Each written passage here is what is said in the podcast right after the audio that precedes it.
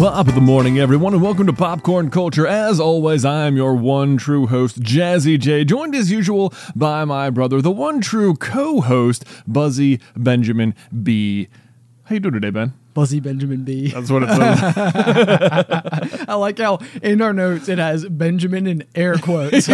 Buzzy Benjamin. As if that's the nickname. As if that's the nickname. It's not like Benjamin Buzzy B. You know, this is an exciting time. The second time ever, I am the one true host of Popcorn Culture. I have to tell you that I just spent the past weekend, I took a trip to DC with my brother-in-law, Mike, and we were on the drive back talking about how I've been doing the social media hiatus thing. Oh, right, yes. Like kind of taking my time away and everything.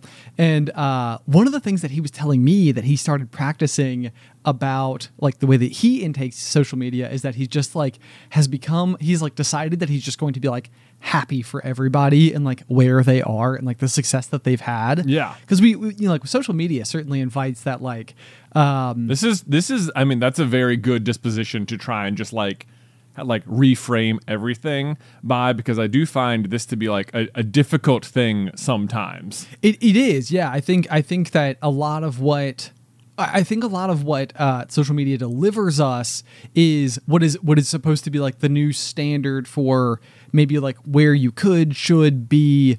Right. In life. It's easy to play just the comparison game. Exactly. Oh, look how great you're doing. Oh, that means I'm doing so much worse. I always compare it to, in my head, whenever you would walk into class before you would take a test and everybody was talking about how much they studied the night before. Right. And start asking around. You start asking around and regardless of how prepared I feel for the test, if somebody else is oh, I studied for 5 hours yesterday. It's oh man, you studied for 5. Why 5 hours? That feels like too many hours. I only studied for a half hour during study hall last period and I was feeling pretty good, but now I'm feeling worse. It's like the amount that they studied doesn't impact your test at all. Right, you still know what you know. It just gives you a feeling of whether or not was this something everyone took really seriously or not?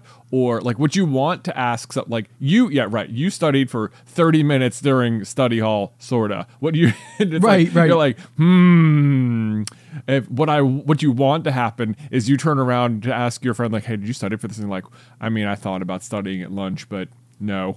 Right, I know, yeah. It's good. Okay, yeah. Good. I'm basically as prepped as anyone could be. But this is what it comes down to. This is why it's so applicable to comparing your life to others via social media, is that it's they have their test and you have your test. And it's your test is just your life, and the decisions that you're making are your priorities, and they could be way different from somebody else's priorities. Right. You could see somebody who has a fantastic train collection, model trains. And it's man, I'm so far behind on collecting trains. Exactly. Right. Why don't I have more model trains by now? I should have more model trains. Mm-hmm. So instead, anyway, Mike was telling me that he's just I'm just happy for people. It's dude, I'm so proud of how many model trains that they have. And so coming into today, knowing that we were going to record this session and that I was going to have to hand over my hostmanship, there was a part of me that was I could be salty or mm-hmm. model trains. Or you could just be model trains about it. I could just be model trains about it. And so I am, in fact, very model trains about you and your hostmanship. Well, thank you. Thank you so much. And a special thank you to our patron, E-Stock, who is the one who went for the stovetop popcorn tier and really tipped the scales in my favor this week. When we invented those tiers, it was literally one of those things where it's haha, this is funny. No one will ever do this. And it's funny that it does command a lot. And I will say that, so interestingly, I think as of now, I'm not officially tied with host neither for a number of times hosting. Go, man, we need a leaderboard for that. We need a leaderboard, Ben. What are we on? Episode 132. It's it's real neck and neck down here. It's 2-2. Meanwhile, what's this one? Oh, that's 128 times Ben won. I mean, so, it's a race for second place. It's basically at this point. Right. It's I will say, Emily she was very strategic this time around, because last time everyone rallied to give me the one spot. They did it on the final week of the month. That after like the episode went live, the month ticked over, and they either had to renew the tier or just drop, which they did. But if you just do it at the start of the month, your vote lasts the whole month. It's true. It's true. Yeah. So it's like it's funny because it's like the control arms are kind of out of our, like, even our own hands. You know, it's like the Patreon gets to determine how and when the month starts and ends. Right. And so it's like, it does behoove you, if it is like the first, second, third of the month, you know, it's like, get the real, get more bang for your buck. Real bang for your buck. Yeah, it is. As it stands, possible for me to be hosting again next week now because of how early in the month Emily made the change. Take that, host neither. Yeah, take that, host neither. No, I'm just model trains for host neither. You know, they're doing their best. I'm model trains for host neither as well. Yeah, I mean, exactly. Really, it's just great to see that every once in a while, just a nice little like spell of silence is everybody can use it. Indeed, yeah, indeed. Every now and then, host neither, but not too often. Okay. Right, yeah, not too often. We're model trains for you, but like, you know, there are limits. But there are limits. Ben, can I give you a fun fact about Abe Lincoln for which there are no limits? There truly are no limits. There are no limits. Yes, of course. Please lay it on me. Okay. So we've talked a lot about the things Lincoln did as a living human, which seem like endlessly fascinating. Right. But as ever, in total Lincoln fashion, upon his death, which happened the morning after he got shot in the head, not like seconds after. Not like that very moment. Not like that very moment. Because it's Lincoln. Because it's Lincoln. He was brain grappling that bullet. Anyway, Lincoln then proceeded post-mortem on a funeral tour. Okay. Yeah, okay. So I'm not sure if this is like a common thing or not, but like he had like a farewell tour, basically. Right. Well, you know. I mean, you know. Yeah. When you're Lincoln, he had 3 days where he remained in the White House. Okay. With his like body and casket, and then his body and casket traveled for 3 weeks on the Lincoln Special Funeral Train from D.C. to Springfield, making many stops along the way so people could come like pay their respects from around the country. Man, I want the Lincoln Farewell Tour t-shirt. I know, that's what I'm saying. Where's the Lincoln Farewell Tour t-shirt? We need like an overly artified Lincoln's Farewell Tour band tee. Right. You know what I'm saying? Yes, like, I know exactly what you're saying. Very vintagey looking, very beautiful. Like, right. I mean, maybe that'll be like an exclusive merch item at some point. It feels like it should be. Lincoln's Farewell Tour t-shirt. Oh, man. And accompanying poster. With tour dates. That's right. So you don't have to wear it at all times. You can just admire the Farewell Tour. Yeah, you should have tour dates. Right, yeah. It's like starts in D.C., ends in Springfield. It'd be amazing. Places along the way. They're probably the actual spots have probably been recorded somewhere. It feels like that would be known information. So then you get like, it's not only is it like a cool piece of custom merch, but it's also historically accurate. Exactly. Like you're like a walking cheat sheet for pub trivia night. If the question happens to be about Lincoln's farewell tour, there's got to have been an Abe Lincoln trivia night held somewhere before. Dude, whenever we do trivia on Super Carlin Brothers, we should just start to include one question about... Yeah, we were doing like one bonus, like name of the win question per quiz for a while there. Yeah. It should just be switched over to like, and now for the bonus question, an Abe Lincoln trivia fun fact. Nobody will ever see it coming except for the little colonels. Except for people who listen, yeah. And then maybe some people, they'll be like, wait a second, I only know about fandoms. I don't know about Lincoln. And be like, you got to get on this Lincoln fandom, man. It's crazy. I know. It's really catching. Yeah. It's catching speed. Like a train on its farewell tour. Right, yeah. So you know what would be great, man? Hey. I don't know if anyone is, but someone I really hope is recording all of the fun facts we report about Lincoln.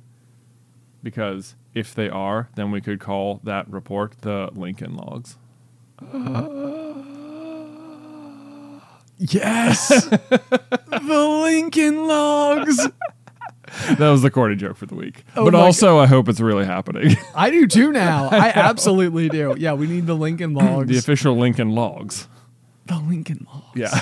Now I'm imagining how we incorporate Lincoln Logs into our... farewell tour t-shirt. Right. I mean, it's probably just like a log cabin somewhere. Yeah, probably a log cabin. Yeah, I am, because that's like the mythos around Lincoln's that he lived in a log cabin, right? I believe so. Right. Like, that's why they're called Lincoln Logs, right? Is that why? I've always thought that was that because of the way they like interconnect to make like a log cabin style house, like the way the toy works. Like, because you build a cabin out of them, they called them Lincoln Logs because Abe Lincoln lived in a log cabin. That's always been my headcanon for why Lincoln Logs are named Lincoln Logs. Maybe somebody was inspired by the way that Lincoln took the pieces of the United States and pieced them together and was like, hey, you want to know what we should do with that? Is turn it into a toy where you make a house. Yeah, that also replicates the kind of house Lincoln lived in. It's perfect. It's meta. Exactly. Luke has off-brand Lincoln Logs. Okay. And Washington Logs. Exactly. Washington Logs. That's what we'll call them. His Washington Logs, you can build a tree house out of them.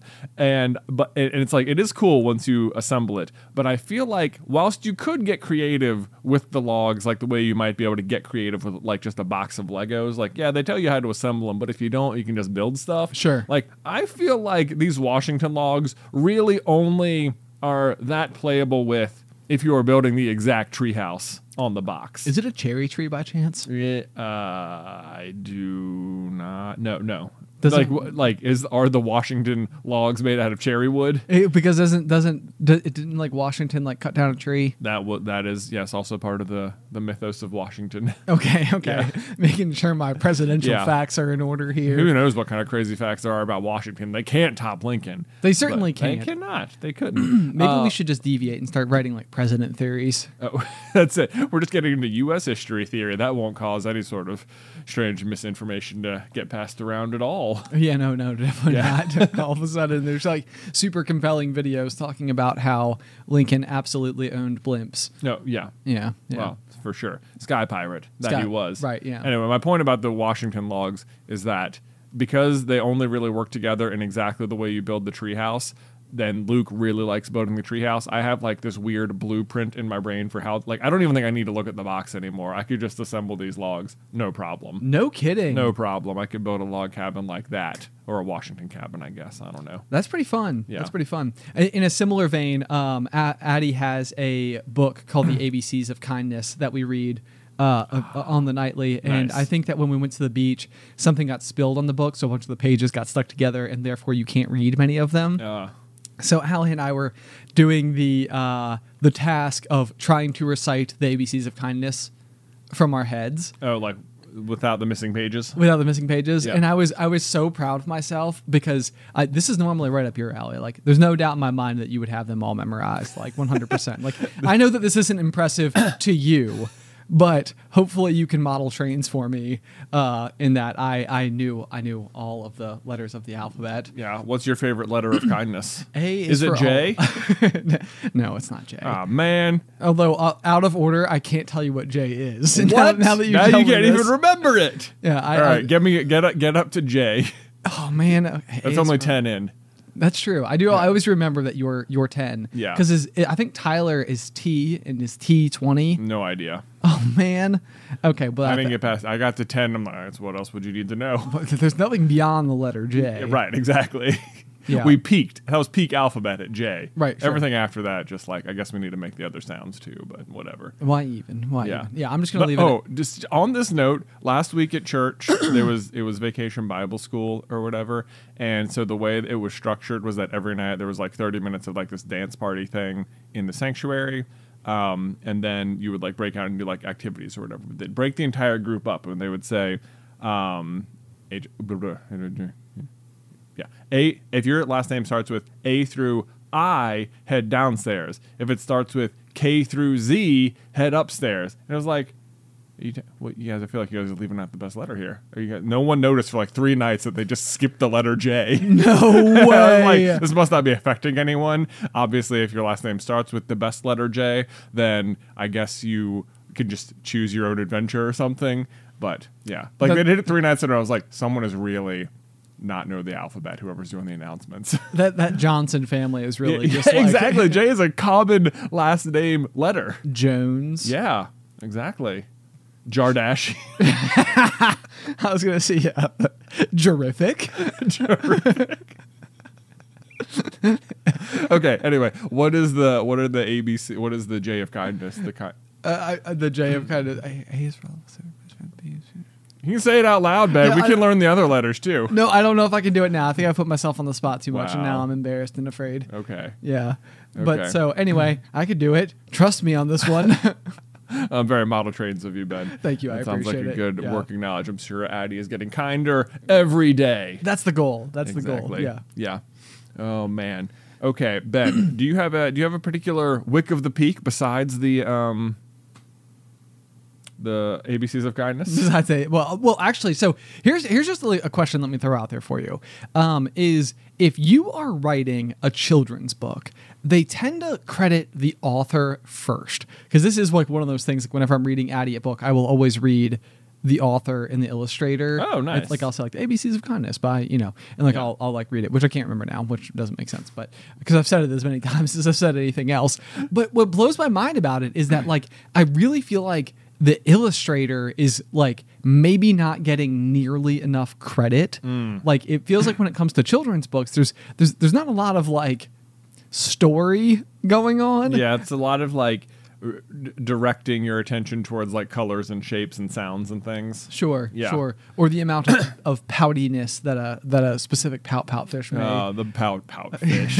It's so good. I really like the illustrations in that book because they actually hold to like a lot of continuity. It's true. Yeah. It's true. There's like a scene like where like the Pout Pout Fish is like dropping in and there's like a peanut butter jar, and then like the next page, the jellyfish, yeah, peanut butter and jelly. Yeah, it's pretty good. It's pretty good.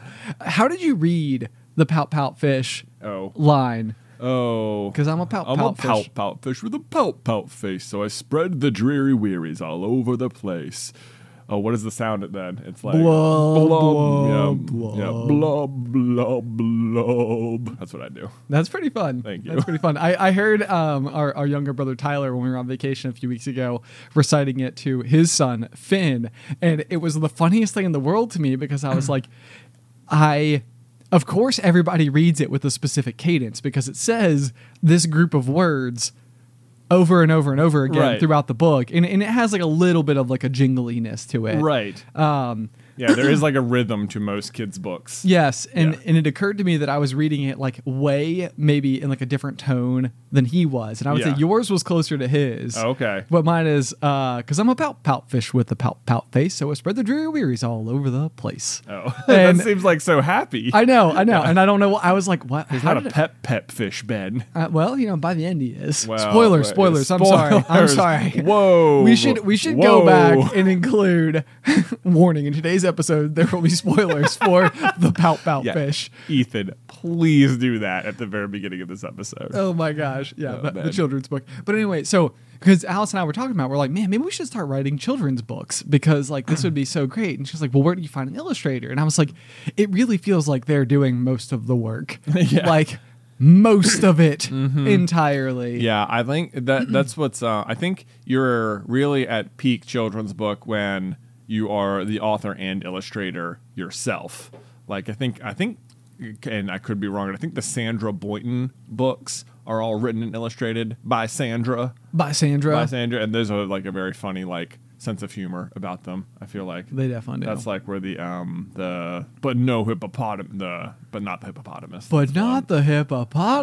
Oh, do you read that one? Oh yeah. Yeah. Okay. Is that not how you read it? No. Let's see. How do I read that one? It's like a hog and a frog cavort in the bog, but not the hippopotamus. Yeah, just like that. Okay. But then I always get to again at the end. It's like, but yes, the hippopotamus, but not the armadillo. And then I always slam the book on the. Oh, do you really? Yeah, I go, but not the armadillo. Oh my gosh! And that now when we get to the end, Nick and Nate will go.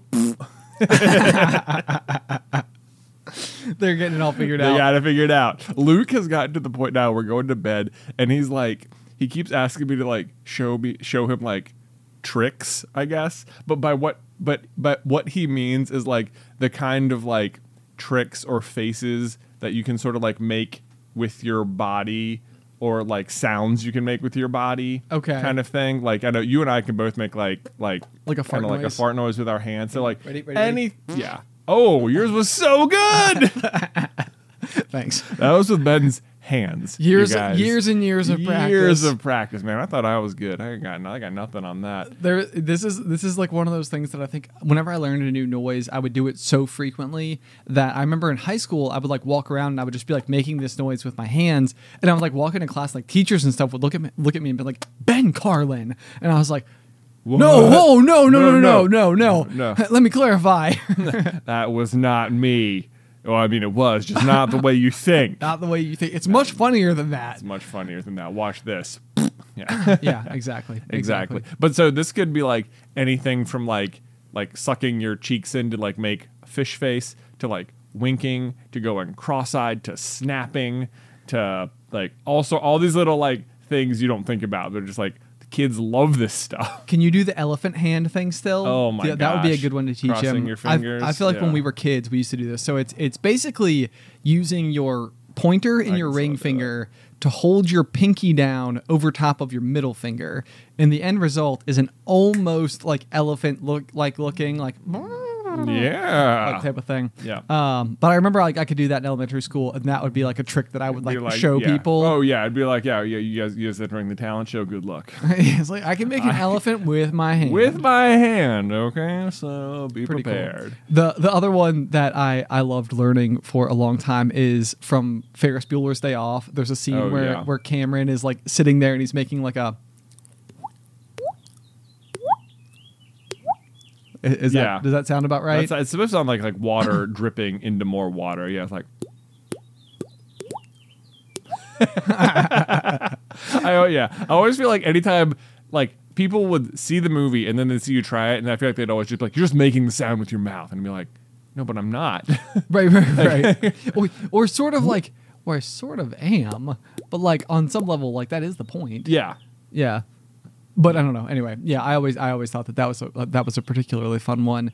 And then the GMA, I feel like I don't even know if I can really do it anymore. But for the longest time, we had this like like the flutter whistle, and it was sort of like our way of communicating with one another. It would be like, let's say the art show was happening in the gymnasium, and like any given class teacher might decide like, yeah, you can go to the gymnasium and walk around the students' art show, and you get in there, and if you could just like. You would like do the. You can't see everyone in the gymnasium at once, but lots of classes in there, so you could just like do the whistle and be like, "Oh, someone's here." Yeah, someone else Signal. Is here. Yeah. So one of the other four is here. Yeah, I remember when our good friend John, who's a member of the GMA, was walking across the stage at graduation. I was at like peak flutter whistle capacity, and so as he walked across the stage, I did it, and I remember he was like, "Hey." I know that was pretty cool. I was like so excited because growing up, our dad, I don't know if you felt this pressure as we get older, but dad had like one of those like whistles that you could like hear from like, oh, the horse whistle. Yeah, it's so loud, but it was so cool because like when we were kids and like we play like basketball or soccer, if we like scored a goal or made a hoop or something, then he would like whistle and you would like know that he was like watching because he had like made the noise. Yeah, and I. As I've gotten older, I'm like, I really got to figure out my whistle like ASAP because like the time is coming. Right. Like how is Addy going to know that I was watching? Right. Yeah. She probably won't.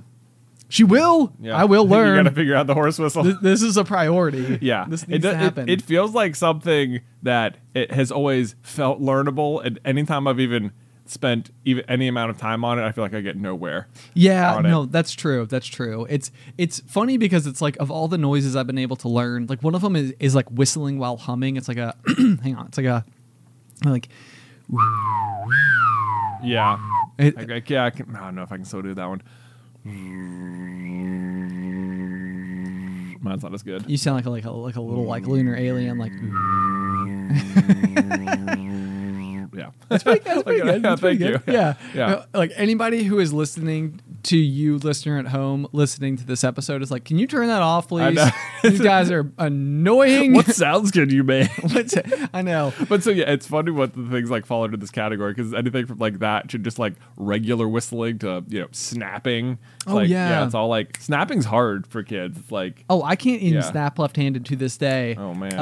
And then the other one that we did growing up that I actually felt like was maybe accidentally, not very inappropriate, but like a little bit inappropriate. Like I felt like teachers would often be like, why are you doing that?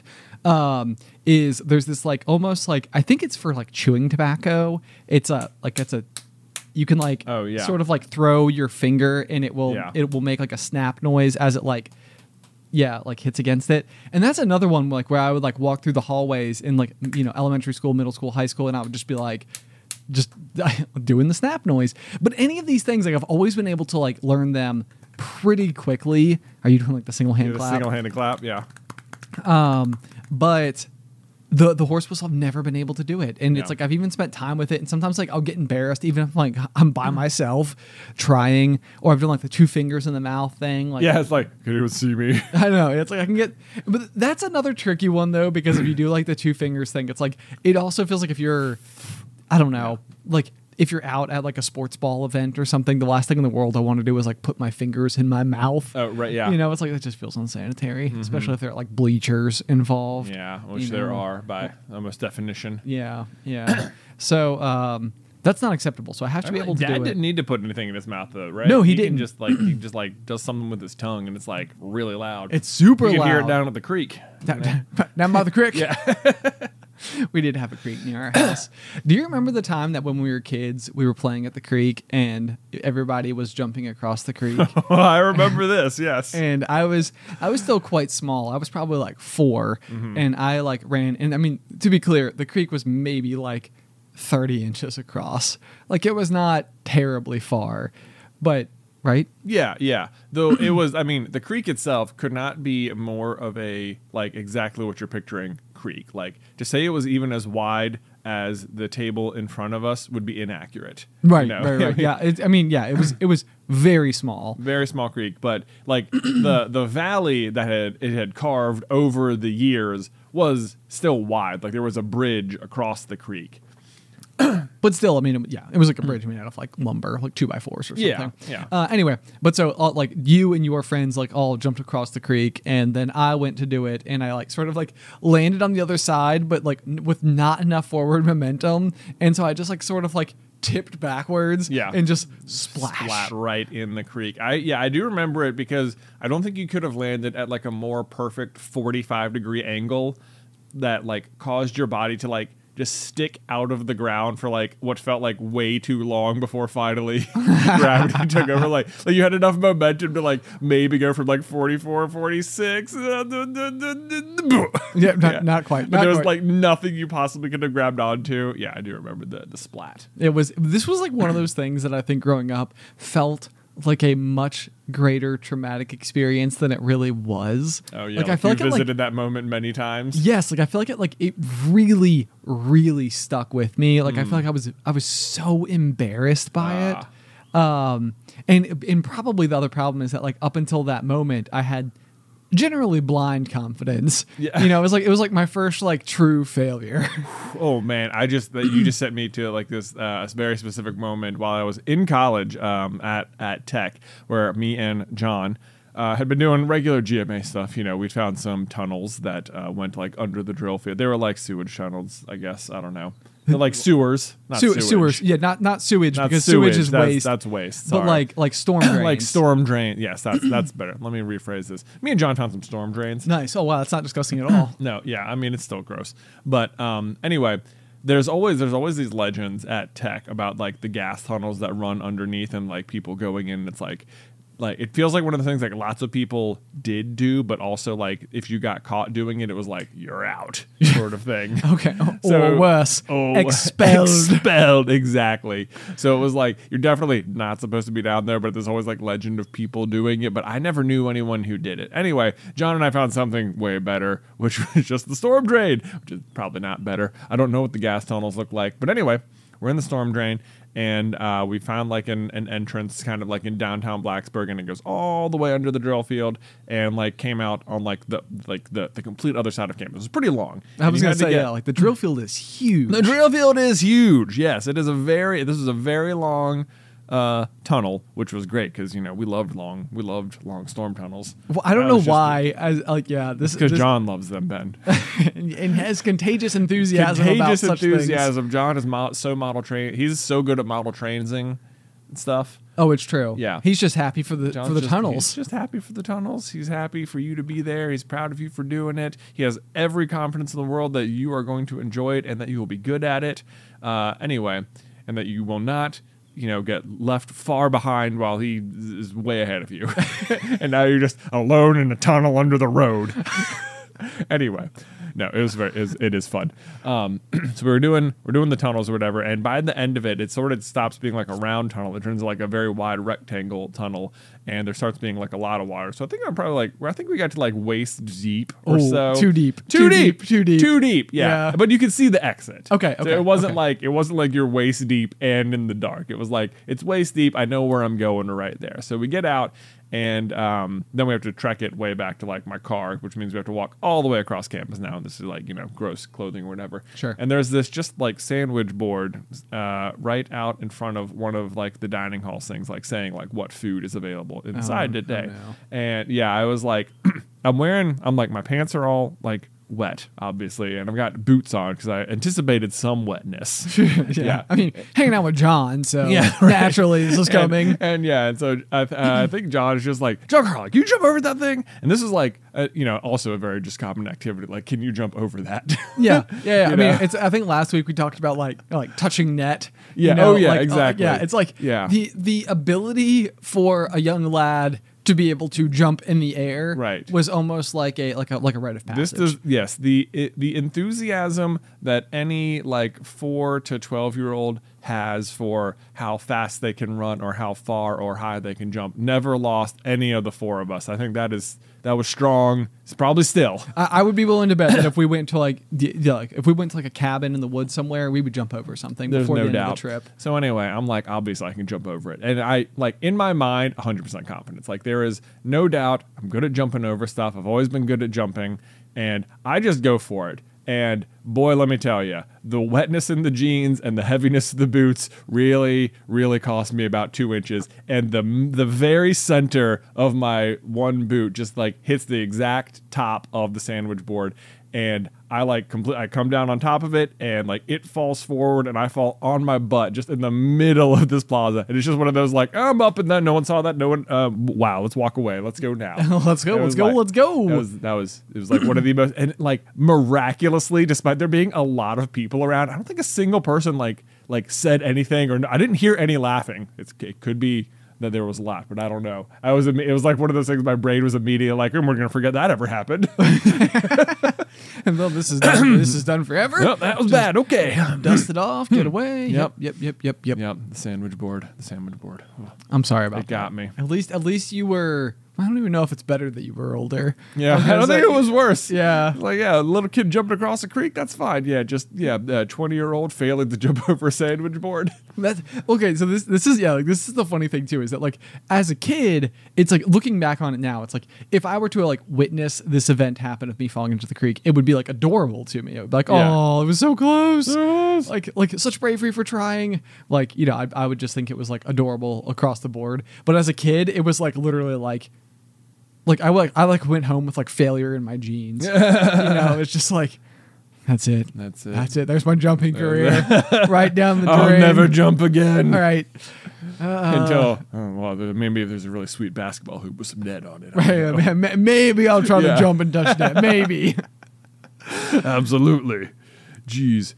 Popcorn Culture is supported by Arena Club. Okay, so you guys know that I love trading card games and that me and Ben are big-time collectors of Pokemon cards. You know, it's that childhood fantasy of finally being able to use adult money to buy those highly coveted rares of our youth. And like, even in our office, we have not one, but two full display cases with some of our all-time favorite rarest cards that we've pulled. But something I did not know existed when I was a kid in my youth was the grading process for trading cards or sports cards or whatever you're collecting. You know, to me it was just like a rare Charizard is a rare Charizard. Like it doesn't matter if it's been hanging out in my pocket with my lucky paper clip. Turns out it does matter, and kind of a lot, because if you get your cards professionally graded, it can add huge value. And then not only that, but once they're graded, they will like seal them in that pristine condition inside of a plastic case, or what's known in the industry as a slab. And that's where Arena Club steps in, because it's like buying a booster pack, but it's for a pre-graded card. Now, I know that can take like maybe a second to wrap your head around, because you're opening physical cards on a digital platform, which means you open the pack online and see your pulls where they can be added to your showroom for the world to see. But you can also request them to be sent to you at any time. So they have got a ton of pre-graded cards, and then you will get to randomly open one, and then they'll keep it for you, or they can send it to you, or you can just like sell it or trade it online or whatever you want to do. But whether you're buying, selling, trading, or displaying, Arena Club is the card collecting platform you have got to check out. And right now, you can get 10% off your first purchase by going to arenaclub.com/poppop, which, wow, that is a crazy offer. 10% off a $400 slab pack. That's like $40 right there. Anyway, that's arenaclub.com/poppop for 10% off your first purchase.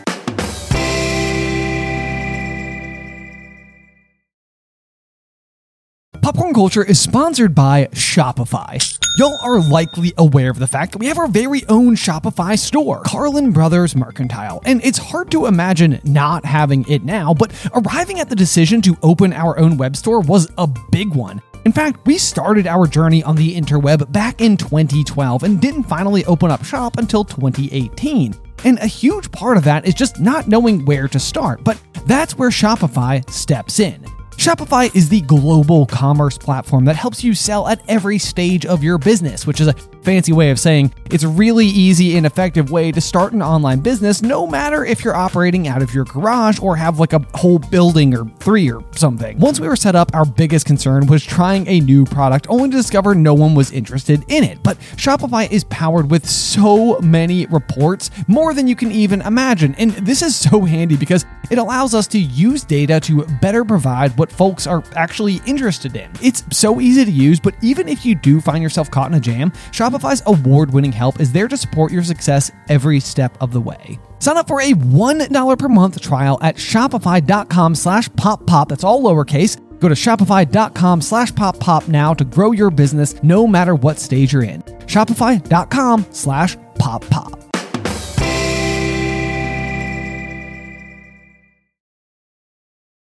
Oh, man. Okay, that'll bring me to my Wick at the Peak then. Oh, great. Yeah, okay. I'm sorry. I forgot to ask. No, that's okay. My Wick at the Peak is just camp. Yeah, so like last week we had, more specifically like for my experience in the past 2 weeks with Luke going to camp. Okay. So like I mentioned, we had like Vacation Bible School last week with Luke, and really like the whole family, I guess, goes. We didn't do that when we were kids. I don't know. We didn't go like VBS or anything. No, I don't think so. But mom did send us to a bunch of camps when we were kids. No doubt we went to plenty of camps. But for, I guess what I mean is the nature of going to this is like a full family sort of thing. Oh, okay. Like the Nick and Nate, they had like childcare available. And then like me and Beth would just sort of chill with Luke. And it's like very much for the kids. So there's like, yeah, dancing and activities and stuff you do.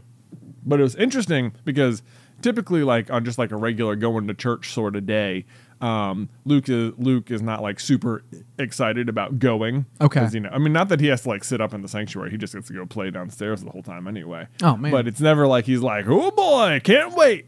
Sure. Yeah.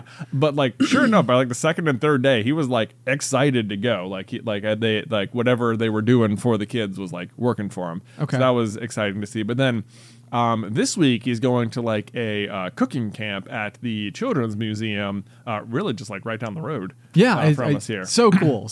I'm actually very jealous of this camp. I would go to this camp. Yeah. It's like it's very cool. I mean, it's at the Children's Museum, so like they do some like food stuff, but it's also just like you just get to play for a long time, right? Without like with mild supervision. the best.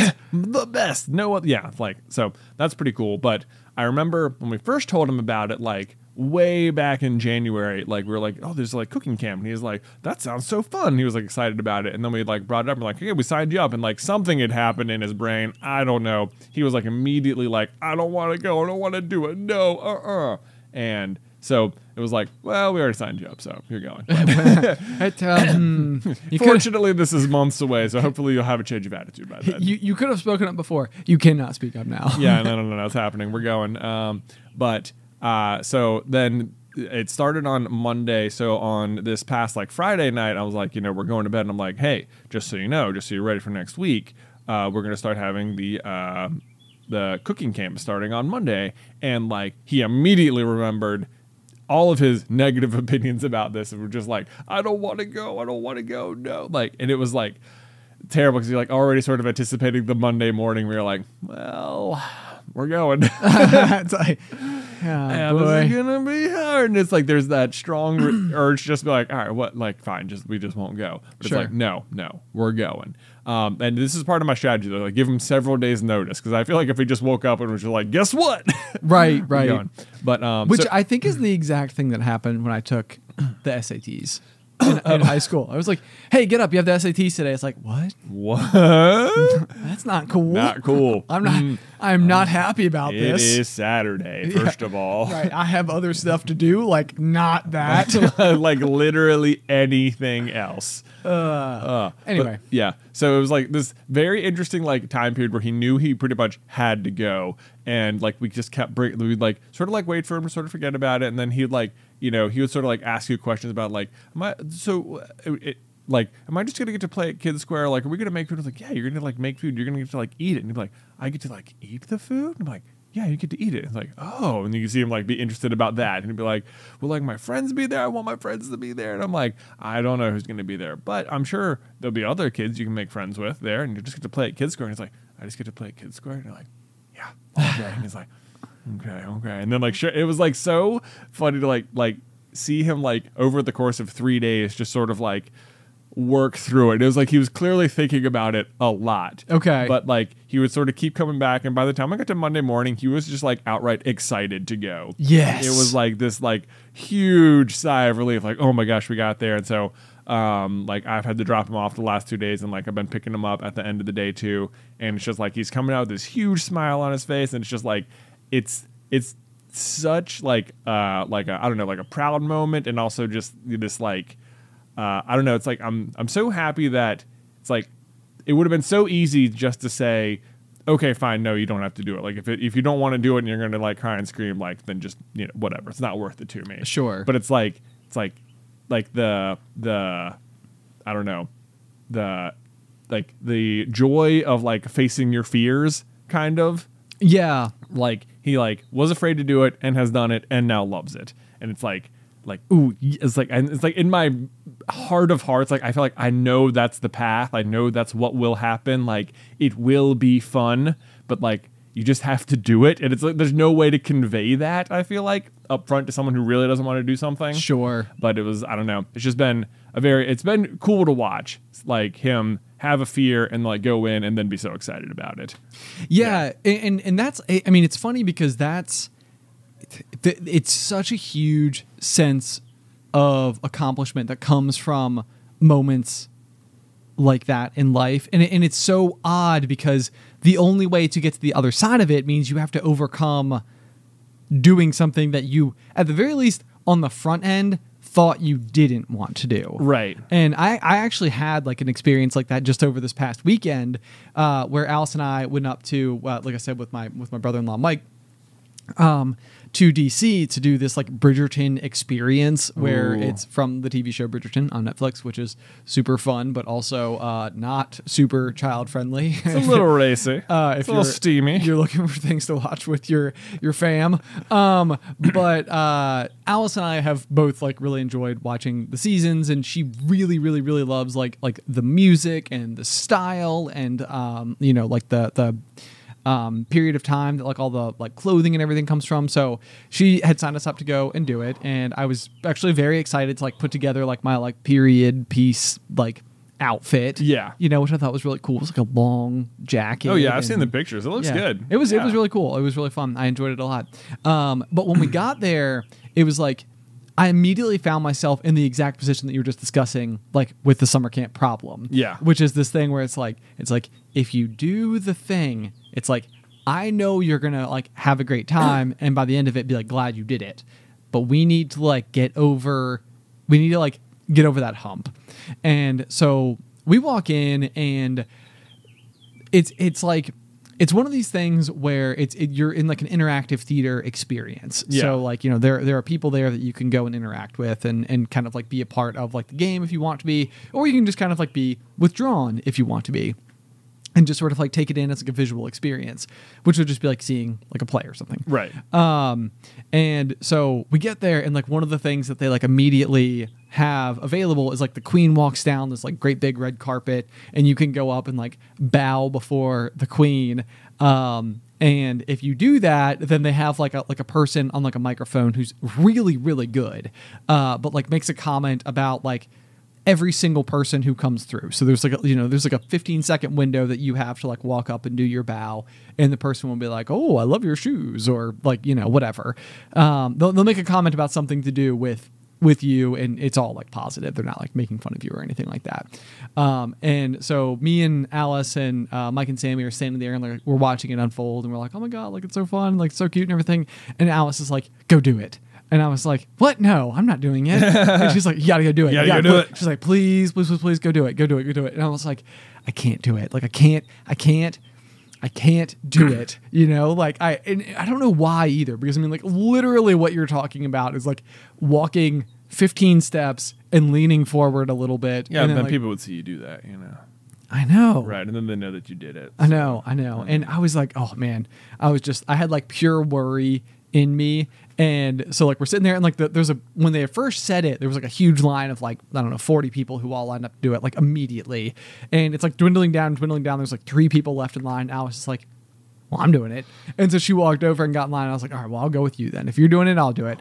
And like we did it. And it was like the silliest, funniest thing ever. You know, just because it was like nothing. Right. Yeah. It's like Alice and I held hands, we walked forward, leaned forward a little bit. And I think that the person was like, I don't know, made a comment about wanting to talk to Alice's date, which I was like, "Oh, that's me. That's you." But anyway, I was like, afterwards, I was like, "Oh, what a rush." Whoa. You know, I was like, "What a thrill." My heart's pounding. I know. I was so excited after the fact. And I was like, why? It was like, afterwards, I was immediately like, "Wow, I was so hesitant to do that. Can I do it again?" Yeah. Like, I'm getting back in line, guys. I'm like, I want to go hit the slide one more time, you know? Yeah, right. But then it was over, you know, and so I couldn't go do it again. But I don't know. It was such a funny thing because I was so like 100% like, okay, not doing it. And then as soon as I did, and again, it was nothing. I was like, "Oh, this is so fun." I'm so glad I'm here. Yeah. So I don't know. Maybe that's similar to what Luke's here's going through. Yeah, probably bowing to the queen. Exactly. Yeah. It's the same. But no, I mean, and even going back to like childhood, I absolutely remember this being such a big thing whenever summer camp did roll around, which was like I never wanted to go in the first place, but then by the time it was over, I was almost always like, this is so fun, this is so great, like, yeah. now I'm like part of like camp culture, and like, you know, we've got like our own jargon and lingo, and and I don't know, which is even like one of those funny things because I just finished reading Ender's Game, I think for, I don't know, probably like the 10th time ever. But between like Ender's Game or Lord of the Flies or Maze Runner, they're like all these books and stories always have these like kids who kind of create like their own unique, quirky, yeah, like the language, ways of speak. Yeah. And like whenever I'm reading it, I'm like, why does the author feel like they need to go to such lengths to incorporate this kind of wacky way of talking?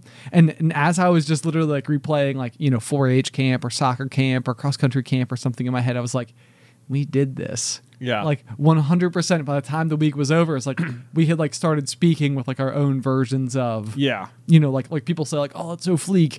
That obviously is now dated, I think, hopefully, maybe. I don't really know anything. But like, you know, that word was also invented at camp, right? You know, of some kind. Like we all had like some way of saying like, "That's cool." Right. Like, oh my gosh. It's like the way language is manipulated, like helps like form a feeling of like community and culture. Yes. Like, you know, I'm sure everyone has already quickly adapted the act of like model training somebody their achievements, you know. Yeah, absolutely. But, like, even when we were at the Star Wars thing, the Halcyon Yep. Galactic Star Cruiser, like you'd walk around and they'd be like, what did they say for good morning? Like bright stars or? Oh yes. Yeah. There is something. I can't remember what it is, but yeah, everybody said it.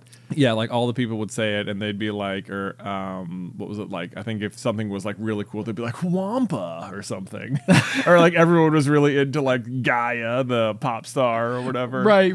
Yeah. Like, you get your own like mini culture where like everybody's now like in on the thing. Right. That sense of togetherness. Exactly. Helps draw in the community. Right. You know? Yeah. But then when you're reading it and you're like Ender's Game and you're like, why are they? These are just like weird. Right. Like maybe you didn't like sometimes it feels more natural than other times. It's true. But I suppose so much of it depends on like what, again, like what made sense to the author, or are they just literally drawing on like their own personal experiences from their own personal camp going? Oh yeah. It's like pinprick. Is that what they say in Ender's Game? In Ender's Game. No, I don't know. Pin something. Anyway. Yeah. The worst, the one that I thought was the worst was Maze Runner. There was like some really... Oh, like string bean or greenie or something? I don't remember what they have. Yeah. All right. Yeah, they're always off-putting sounding. They are. They always are. Ben, there's a note here that says, you might finally travel all by yourselves. Oh man, where are you going all by your lonesome? Well, I don't know. But I feel like months and months and months ago on an earlier episode of The Pop, we were having a conversation about how like, I think you had actually described it as if like you would love to travel on your own, like the ability to like go and just like explore a place. And I was like, no way. Like to me, the entire act of going anywhere is like being there with the person so that like I am like forming the memory with like another human being. But like the I think I've even described it as like, it's hard for me to even like watch a TV show by myself because it's like, then I don't have anybody to talk to about it. And it's like the whole reason I'm watching it is so that I have something to talk about with someone else. And so one of the things that I've actually found through cutting down on the social media stuff is that I actually got my screen report for last week, and my like daily usage on my phone was like 2 hours a day. Man, and I was like, good. I'm like, I'm getting like real low, which is now it's a game in and of itself. It's almost like getting 10,000 steps a day. It's like, oh, like I can keep lowering this. Like how low can I make my screen time go? Right, you get under an hour, right?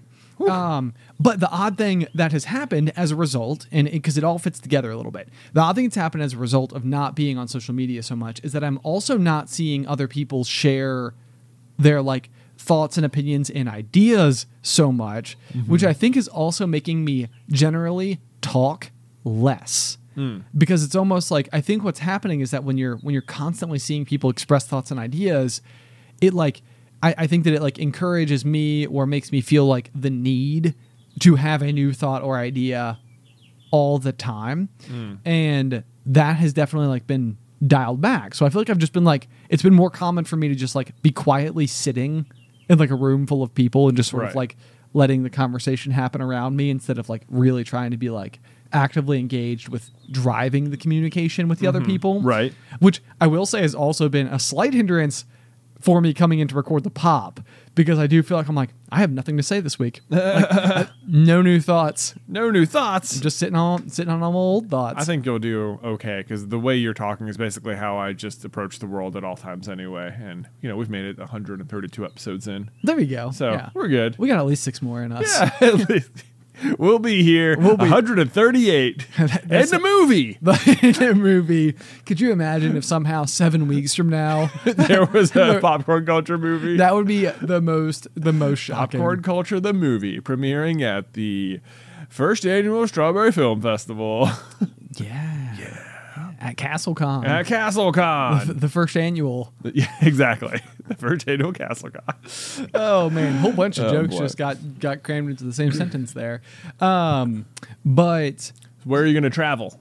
Well, so that's the thing. Is I feel like I need to figure out where to travel first. But I almost do feel like it is this idea of like backtracking and not having so much like external stimulus is definitely like allowing my brain to focus more on like things that like I want to do, like more for me, right? And less, because like I've talked a lot about like the whole people pleaser thing or whatever, and so I think when you're constantly being exposed to all of these different like thoughts and opinions and approaches to life, like collecting model trains, for example, it's like it convinces me that I need to be also collecting model trains in order to keep up. Like that's the very example, right? Yeah.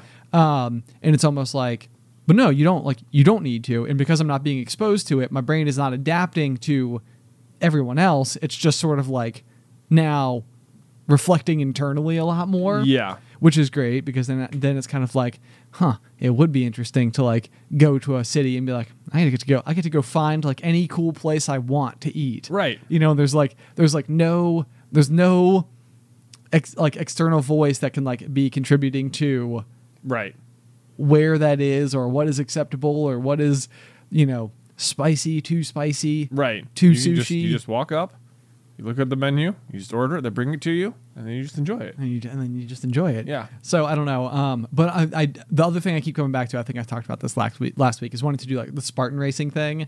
So I was like, maybe what I'll do is I'll pair it with a Spartan race event. Yeah. Where I'll travel to a city by myself and I'll like go and do like fun stuff, and then I'll do the Spartan race the next morning, and then I'll come home. Yeah.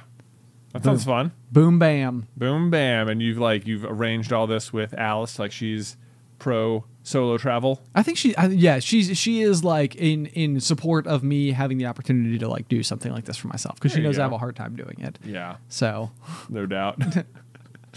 You guys in cahoots. You guys should have a meeting. Yeah. Probably. Well, we're just talking about Ben. We have to spend too much time around this person.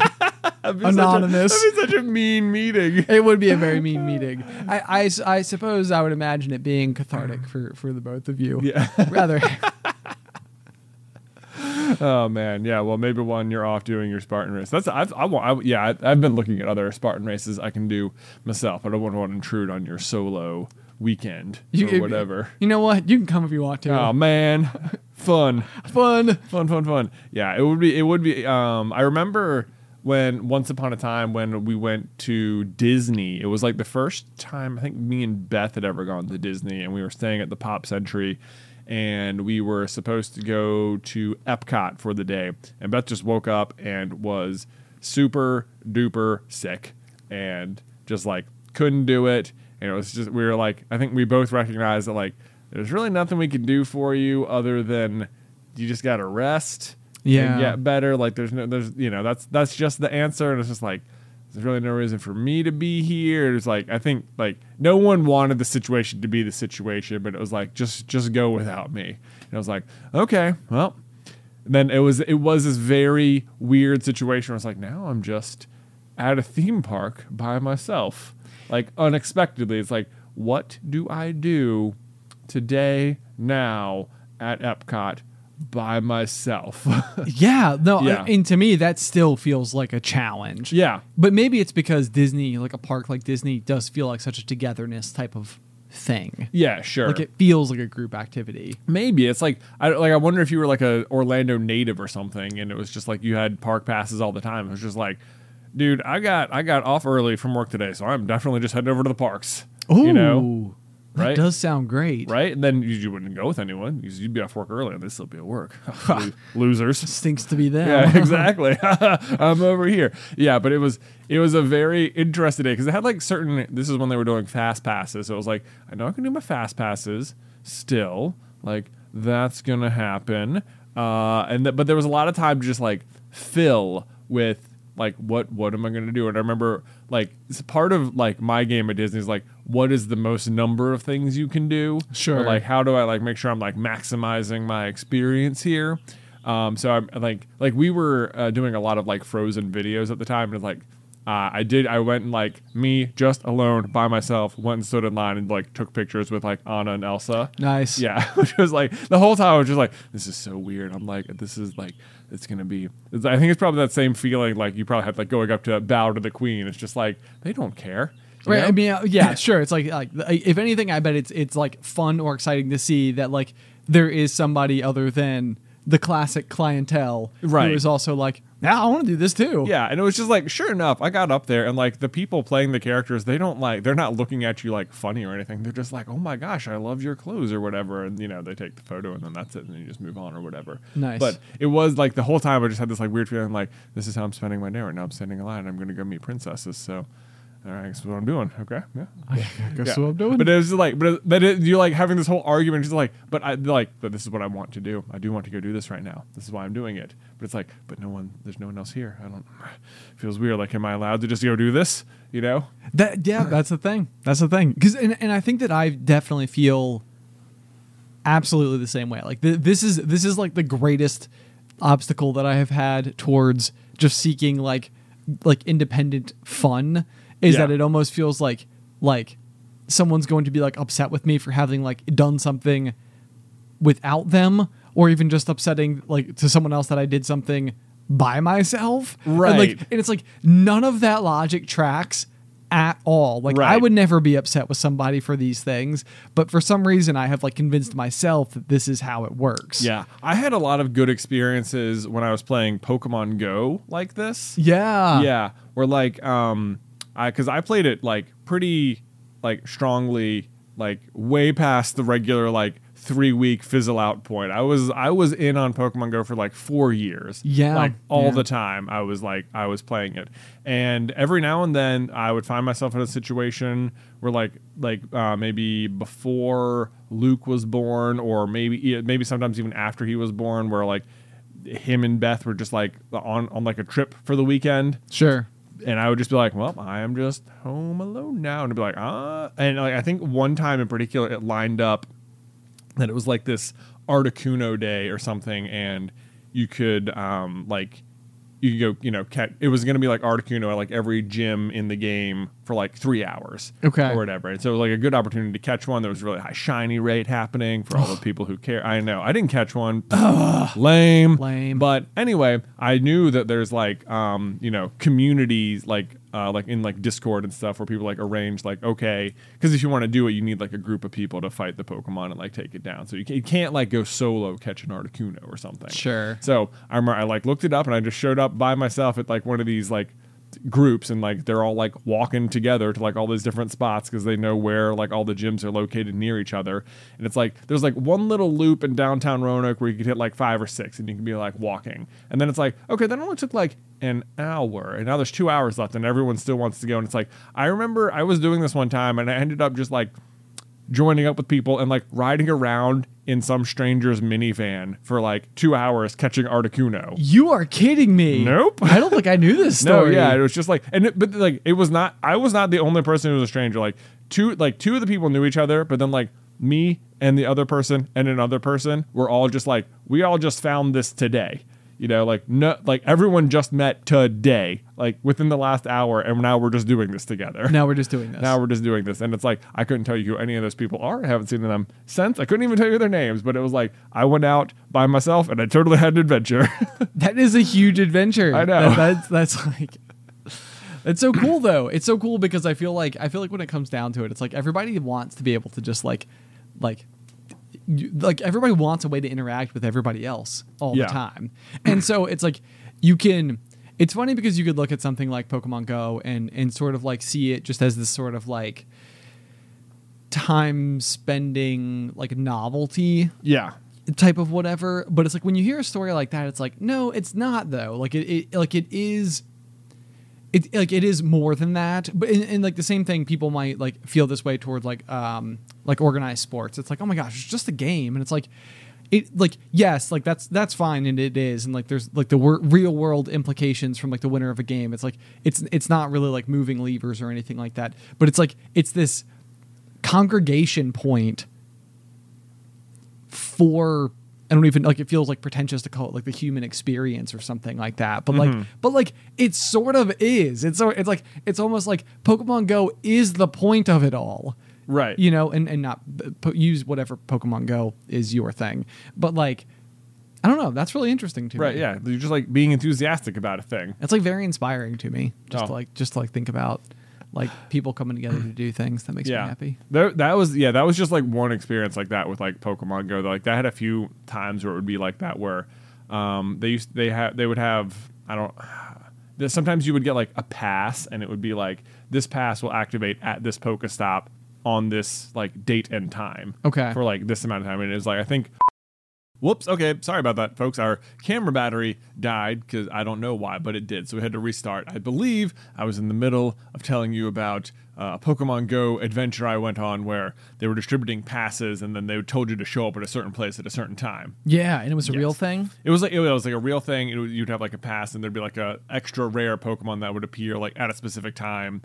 No, I think it was like normally like Mewtwo or some sort of like mythic Pokemon that was like, this was the only way to get it. So it was like, okay, I guess I'll go.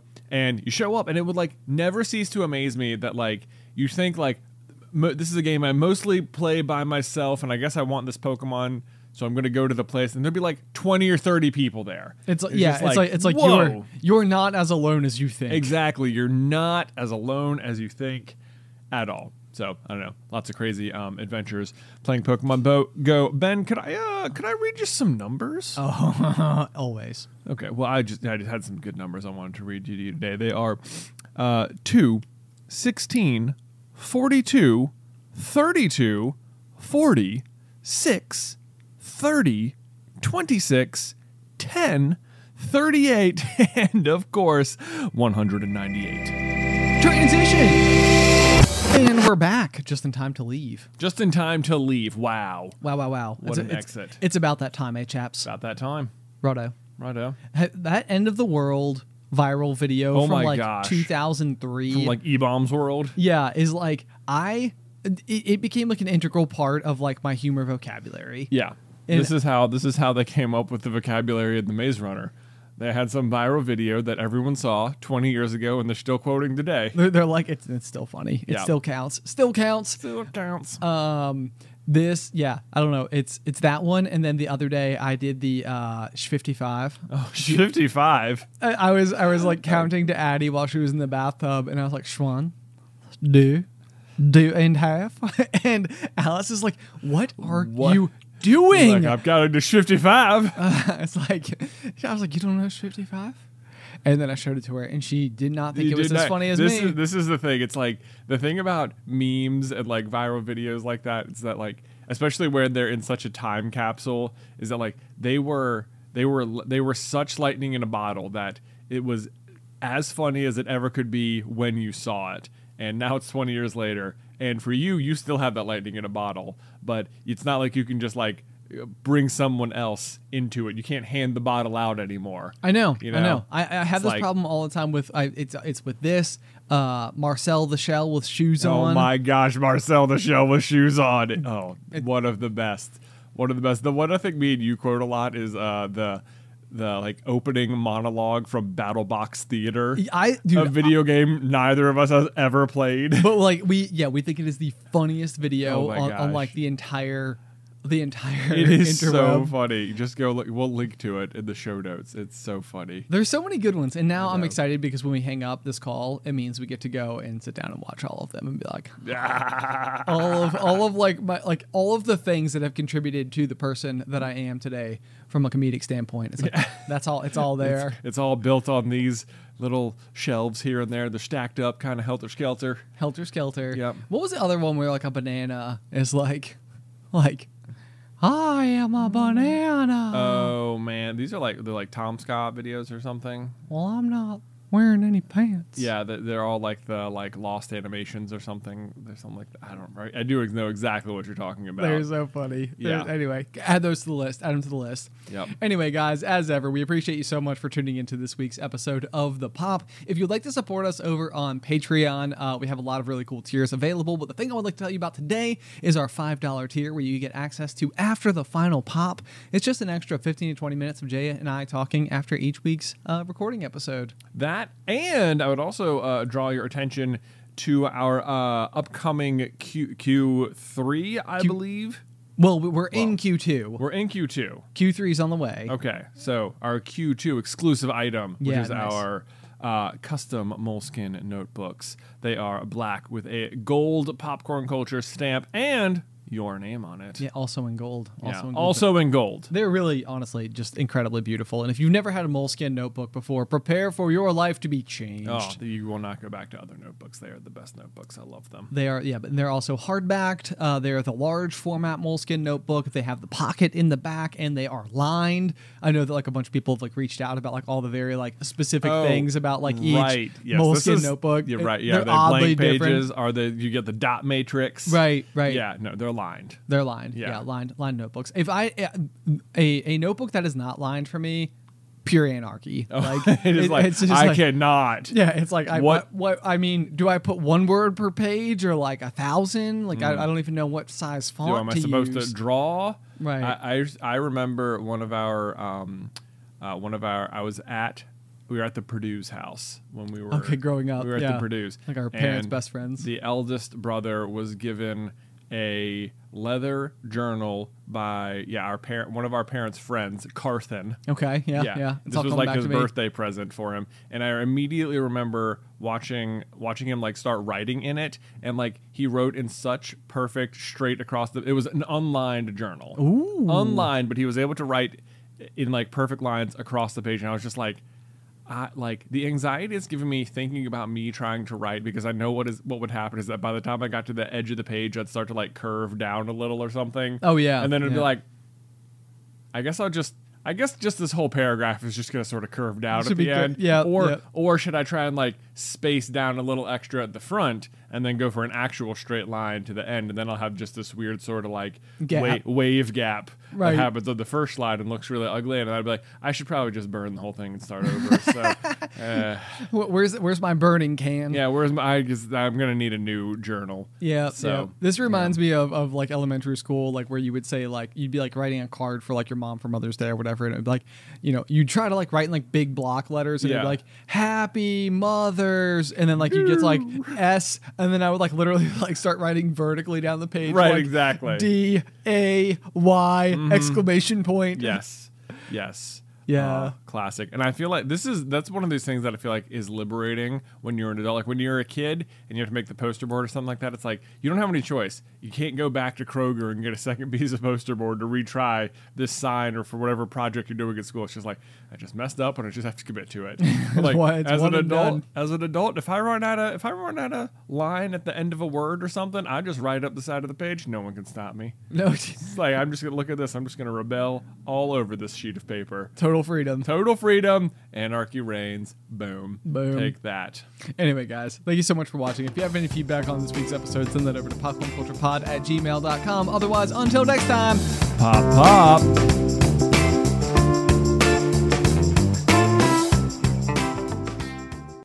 As humans, we're naturally driven by the search for better. But when it comes to hiring, the best way to search for a candidate isn't to search at all. Don't search, match with Indeed. When I was looking to hire someone, it was so slow and overwhelming. I wish I had used Indeed. If you need to hire, you need Indeed. Indeed is your matching and hiring platform, with over 350 million global monthly visitors according to Indeed data, and a matching engine that helps you find quality candidates fast. Ditch the busy work. Use Indeed for scheduling, screening, and messaging so you can connect with candidates faster. And Indeed doesn't just help you hire faster. 93% of employers agree Indeed delivers the highest quality matches compared to other job sites, according to a recent Indeed survey. And listeners of this show will get a $75 sponsored job credit to get your jobs more visibility at Indeed.com/podcast. That's Indeed.com/podcast. Terms and conditions apply.